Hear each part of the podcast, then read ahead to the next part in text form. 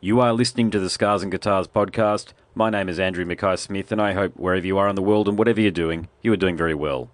You're about to hear from a legend, Mr. Al Anderson. He's the guitarist for Bob Marley, and nowadays he's in the original Wailers. On the eve of the chat, they were looking forward to their Australian tour, which occurred through December of 2017.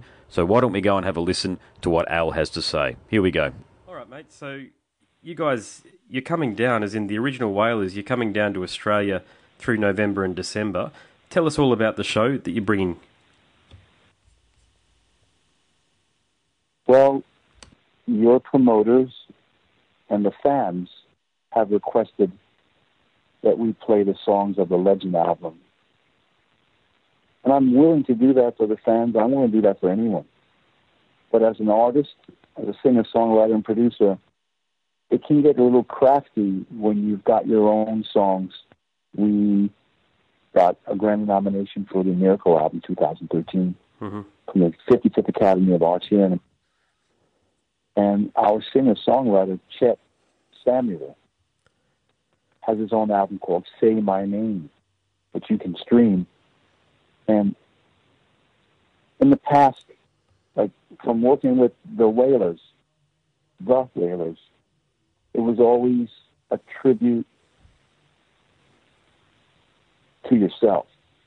And I didn't want to do that. That's why I formed the original Wailers, so that I could get singing and natural songwriting talent without imitating Peter, Bob, and Bunny's music. Mm-hmm. And I've been able to do that.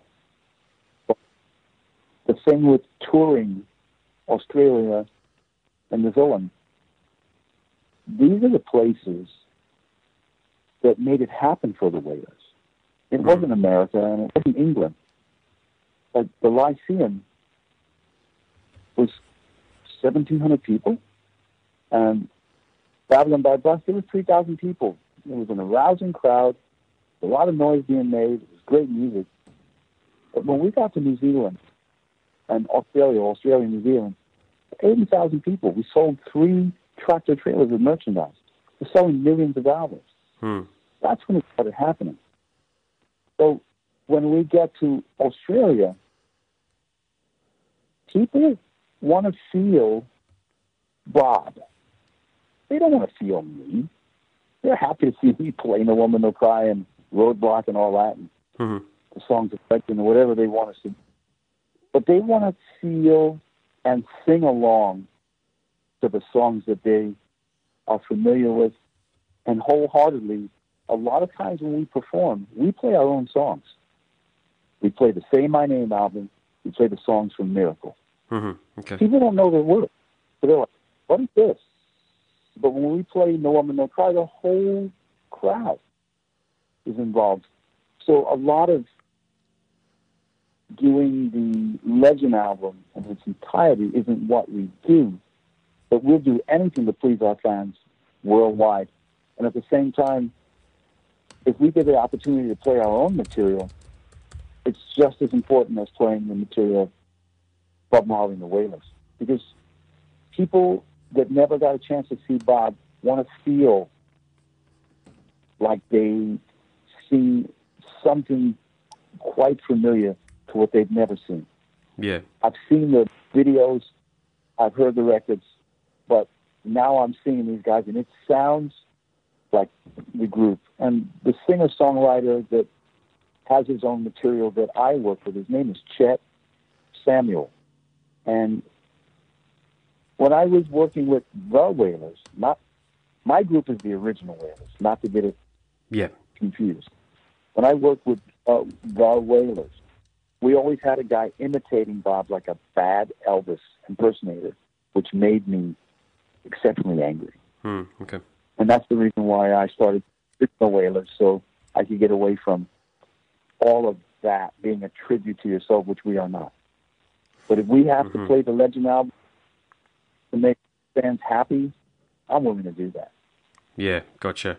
I mean, there are so many classic cuts that you yourself have been associated with over the years. And look, Bob is definitely a revered icon, but mate, here's a bit of a different question for you. How do you personally remember him? Is the public iconography of Bob is it similar to the way he was as a bandmate, and I take it also as a friend?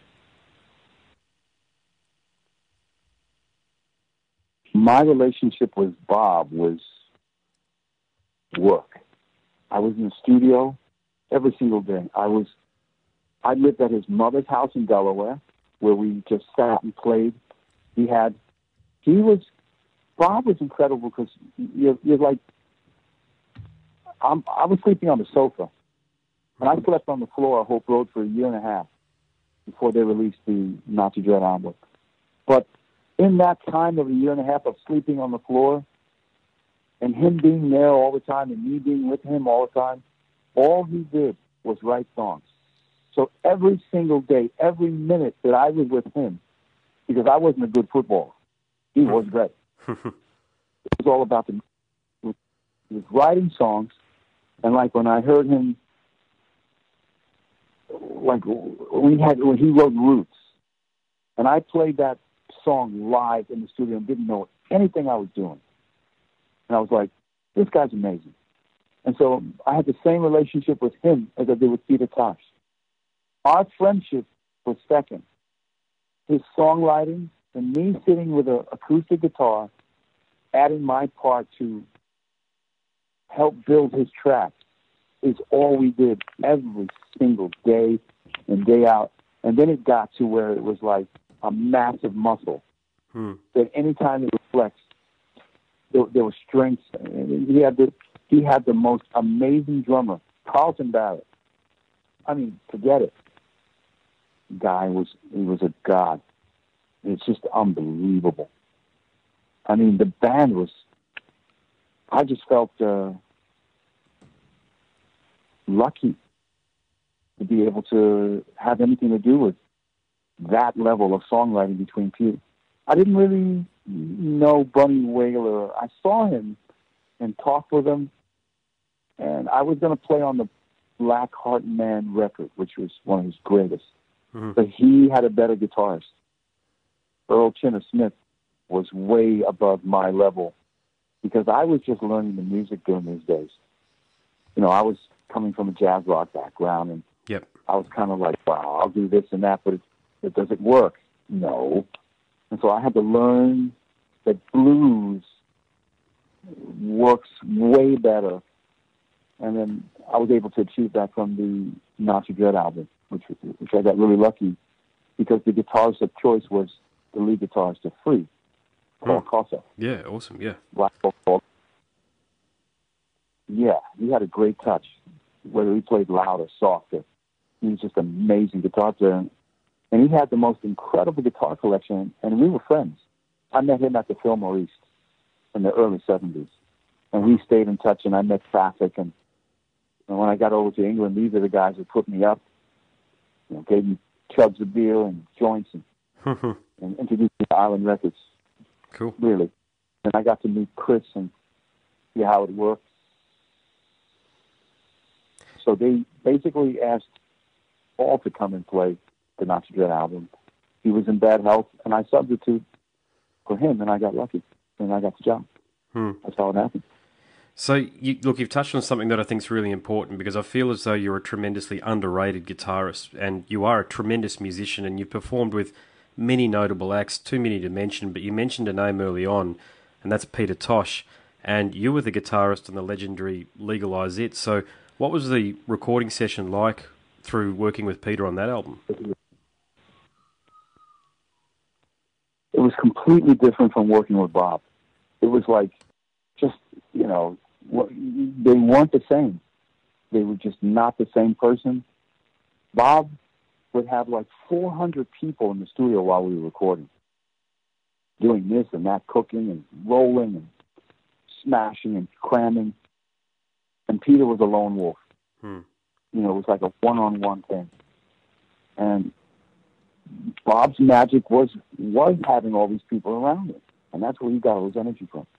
Peter was more integral and more of an introvert than an extrovert with his musical songwriting. As I, and I spent hours with him, hours, hours and hours. And legalize it was just like, oh wow, dude, you're onto something. And I just wanted, you know. Then when Robbie and Sly came in for the Equal Rights album, hmm wow, heavy.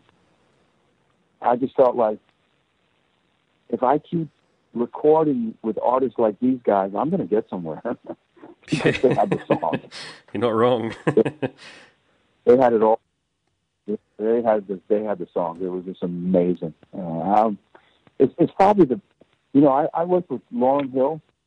Uh, yeah, I, I, read that. And that was really cool, but she she was really heavy as a as, as a lead as a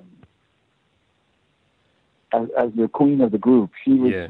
Really, it was compl- It was too complicated for me. I felt crushed half the time because I had it, it was too strange for me. It, it was great because she she's wonderful and an amazing artist. But mm. there was there's so much going on in the artist's head, how they relate with who they work with. But the Wailers, it was completely different. You know, you got into the songwriter's head. You spent a hell of a lot of time with them. You knew exactly what they wanted, and they got it without any compromise. And and people started to love. I mean, put it this way: if I hadn't met like these lads, I'd probably be working for the Guitar Center or cutting cheese at some McDonald's or something, maybe. Hmm. You know what I mean? Because yeah, there's there's too many great musicians that didn't get the opportunity, and I felt blessed and lucky to have anything to do with it.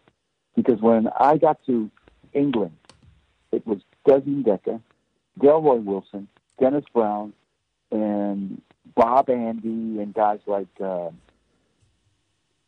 Prince Buster. These are the guys that were on um, English pop, you know, the, the BBC. And yep. Bob was on the underground pirate stations. And I didn't know anything about that because, you know, I learned ska from Madness.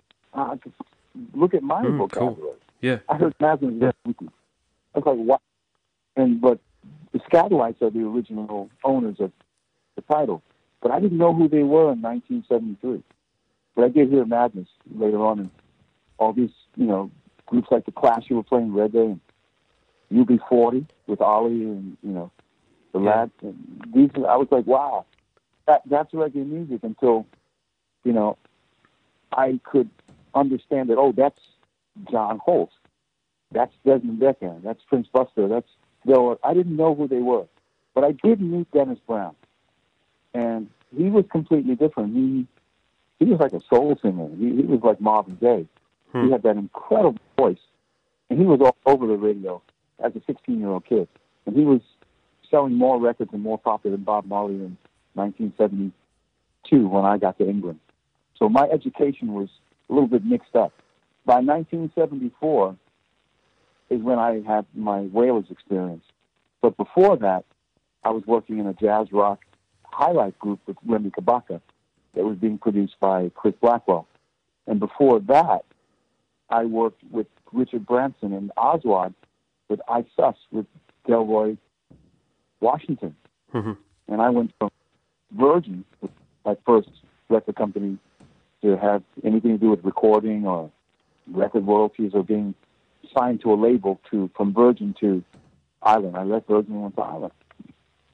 Hmm. And that's when it started to really, you know, the flag was raised and a whole bunch of people were rallying around the Wailer sound. And it was just after Peter, Bob, and Bunny split. And then during 77 and 78, Bob's popularity had become overwhelming for me. There was bad management, dangerous people. He was getting politicians elected. Hmm. He was very risque in terms of himself. He should have looked after himself. But what I love about Bob, he sacrificed himself for his family, his country, and his belief. That's Uh-huh. where he gets. He's way more important to me than any pop star that I've ever had anything to do with. And the same with Peter Tosh. He was assassinated because of his views. He's Yeah. outspoken. They're amazing. They're they're amazing. You know, no one can. You know, it, it wasn't like being with the Motown. It wasn't like being with Hendrix or the Stones. Or it wasn't like that at all. It was completely different. It was a different mindset socially and behavior with the religion and the herb and you know Yeah. their views. And that that was first, and the music kind of came second. So The your music was my sorry, you go, mate. You're right. regardless of whatever was going on politically or religiously, Yep. all I did was I I slept on a sofa at Miss Booker's house, Bob's mother's house, and we played guitar all day when he came home from work. Hmm. When I got to Jamaica, uh, uh, the first couple of months was weird because I was trying to fit in and I didn't have a place to stay. And for the first year and a half, I literally slept on Hope Road floor. Like when they do the tours, when people come from all over the world, we said, "Oh, see this part of the mm-hmm. Hope Road mm-hmm. studio? Al, Al Anderson used to sleep here." Mm-hmm. and I slept on the floor for a year and a half just so because Bob didn't have anything that I thought he had when I was in England.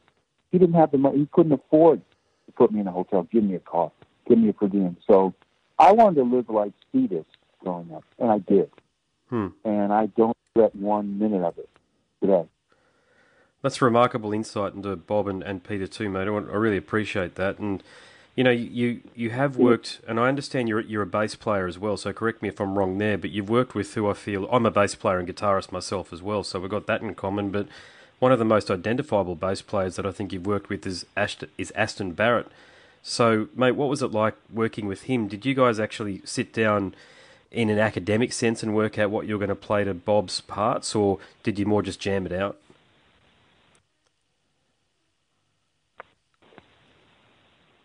He was amazing. Um, the bass player was incredible. The being was complicated. Hmm. His brother was a completely, completely different animal. Yeah, you mentioned His him, brother drummer. Yeah. Was a, the guy was a god. He would finish. He never had the overdone. Never. Like I'd be in, uh, you know, we'd be, we'd be doing a track, and I'm going like, oh, I'm doing this, and I'm going to play that, and I didn't play it right, and I made a little bit. You know, you could hide it, but I would go in and brush it up. He would finish first and be the first to leave, and I had to stay and get it perfect because we did live tracking. It was like Bob sing the song live in the studio, and we would accompany him. Sometimes it was like boom, and sometimes oh I fucked up the outro, so I'll go back and just touch it up. But he never, and Family Man hardly ever. He did a lot of over. Sometimes he'd come back the next day and say I didn't like that, and he overdub. But Carly, oh my god, he was like, there's nothing like it, man. It's like Mm. Jeff Porcaro. There's nothing like it. Nothing like that. Maybe Sly. You know. Yeah. Um, you mentioned something earlier in the chat about. Sly was another. Sorry, you're right. Sly, Sly Dunbar and Robbie and Sly is, is another. Uh, when I when I joined the uh, 1977 78, Bob was getting politicians elected. And he's Yeah. got a huge. He's got money. He's got all. The, and for me, it was there's too much going on that music. It wasn't about the music anymore. It was about money and popularity Yeah. and a lot of politics, which I couldn't get myself involved in because it caused him to get attempt assassinations. Jesus. Political yeah. leaders wanted him to help talk. It became crazy. And then Peter Tosh was a lone wolf. And so we became, when I first came to Jamaica, he hated my guts because he thought I was breaking up the group. Like I was the chosen guy to come and do Bob's music and not him anymore. Hmm. So it was it was hell. But then when he realized when I told him that I was there to play with the three of them and that I wasn't interested in any one career, we became very close. And so as seventy seven and seventy eight came he asked me to join his group. He gave me royalties, which I still get today and I don't get from the state. Yeah, right. Okay. And I honor I honor I honor Peter highly. Uh, uh, somebody in my career was uh, careful Hmm. and uh, gracious to keep me working with him as long as I possibly could. When the Stones, I introduced him to the Rolling Stones and the lawyers and put it all together for him to be on Rolling Stones records and leave CBS. mm-hmm. and it, it started to get a little out of. And I wanted to, I just wanted to be mellow and just ease into recording. And yeah, be a musician. Too many yeah. people and. Yeah, it was too much for me because I am my subjectivity and my objectivity is not self. I'm able to. My whole life is a void, and I I am non-confrontational. Uh, a lot of musicians in Kingston are very confrontational, very competitive, hmm. and so it, it got a, it started getting it started spinning. And so I decided to leave Marley, work with Tosh, and then it started getting crazy with Tosh to leave Tosh and go back to Marley in the last two, three years. Yeah. And it was just a, a whirlwind of music. You know, it was like a hurricane every day between recording, touring, uh, social environment. It was heavy. And few people could have put up with it, but I had to because I felt I was homeless and um, I needed to be in Jamaica going through all that because I didn't want to be in America or anywhere or England or anywhere else. I needed to be right there in Jamaica, enduring what the musicians and artists and songwriters were, were going through, and I think I got hmm. exactly what I needed to survive to today. Yeah, yeah. Hey, just you mentioned you mentioned something earlier there about uh, the royalties. I'm certainly not not inquiring about the royalty side of things, but you were the guitarist on the track "No Woman, No Cry," weren't you? Because that's on the album that you worked on. Yeah. Yeah, that's it. Did you did you come up with any part of the um, the guitar parts there? Is are you responsible for any of the songwriting? I wrote everything. I wrote every guitar line that I played with Marley and Tosh. I was never told and produced. I was producing for them at that time. Fantastic! Wow, mate, I've played "No Woman, No Cry" many times for mm. I'm in covers bands, and it gets such a fantastic response. So, congratulations on writing one of the world's most iconic tunes. Thank you. Um, people seem to really like that song. I don't like to play it because, like, I, I've had conversations with Clapton and he's hmm. also said that he hmm. refuses to play Sunshine and Love note for note, and after a while it's going to get on your ass. And he's absolutely correct. Sometimes you just don't want to, but there's so many fans that want it, and that's the thing with the Wailers music. People want to sing Three Little Birds. They don't want to hear my Miracle album. They don't want to hear the songs that I produced and uh, and worked on, put everything into. They want to hear what they're familiar with. Yeah. So is that wrong? No, it's not but we're not a tribute to ourselves like the other bands, like the other ways. We are not. We have easily 30 original songs to play at any time. But if we played them, would the audience respond to them? No, because they're unfamiliar. They want to be familiarized and feel like Bob is there. But the greatest thing about our singer songwriter is not like the other ones. The other ones in the Wailers want to be Bob. This guy wants to be himself because he has an R and B soul voice, mm-hmm. and if you have to stream and Google, Google Chet Samuel, C H E T S A M U E L, and you'll hear some of the greatest reggae singing in the business. Samuel, okay, like gotcha. Hammond or any of them. Yep. I mean, this, this guy's head is, he's got it. And he doesn't act like Bob.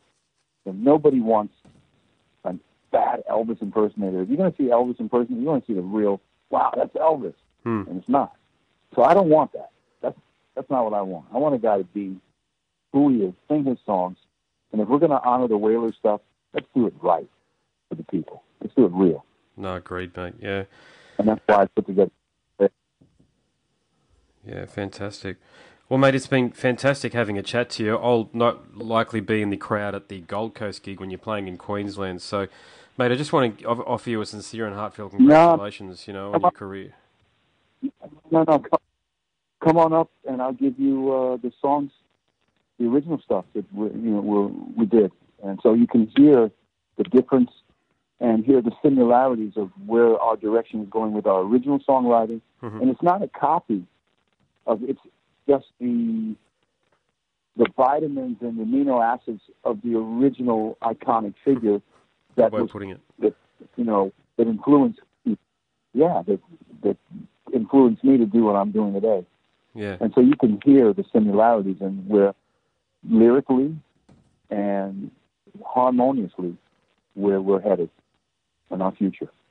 Yeah, cool, mate. Well, mate, safe travels uh, to come down here, mate, and uh, you will be received very well. There's a lot of people that are looking forward to the shows. As you know, mate, there's a lot of extra shows that were put on and requested, such was the demand for the shows that were originally scheduled. So, yeah, you've certainly got a fan base down here, just to echo your sentiments about, you know, the reception that you got back in the late 70s and early 80s. Um, uh, hey, I'm ready, and I'm looking forward to seeing all our uh, new fans and friends, and all our family of people that come and supported us and supported reggae music for the years. Uh, Australia, New Zealand is some of our favorite territory to play, especially when it's freezing cold. And as you've noticed, our political social environment isn't doing as well as yours is right now. So, Hmm. right on for that. Indeed, mate. everybody there. Mate, you should try and move down here. I'm sure there'd be many people willing to sponsor you. Yeah, not only that, you got too much good beer, man. I wouldn't get anything done. yeah, I agree with that point. Mate, it's been a pleasure. Thank you so much. I wish you all the very best, and I'll certainly be in the audience. yeah, yeah.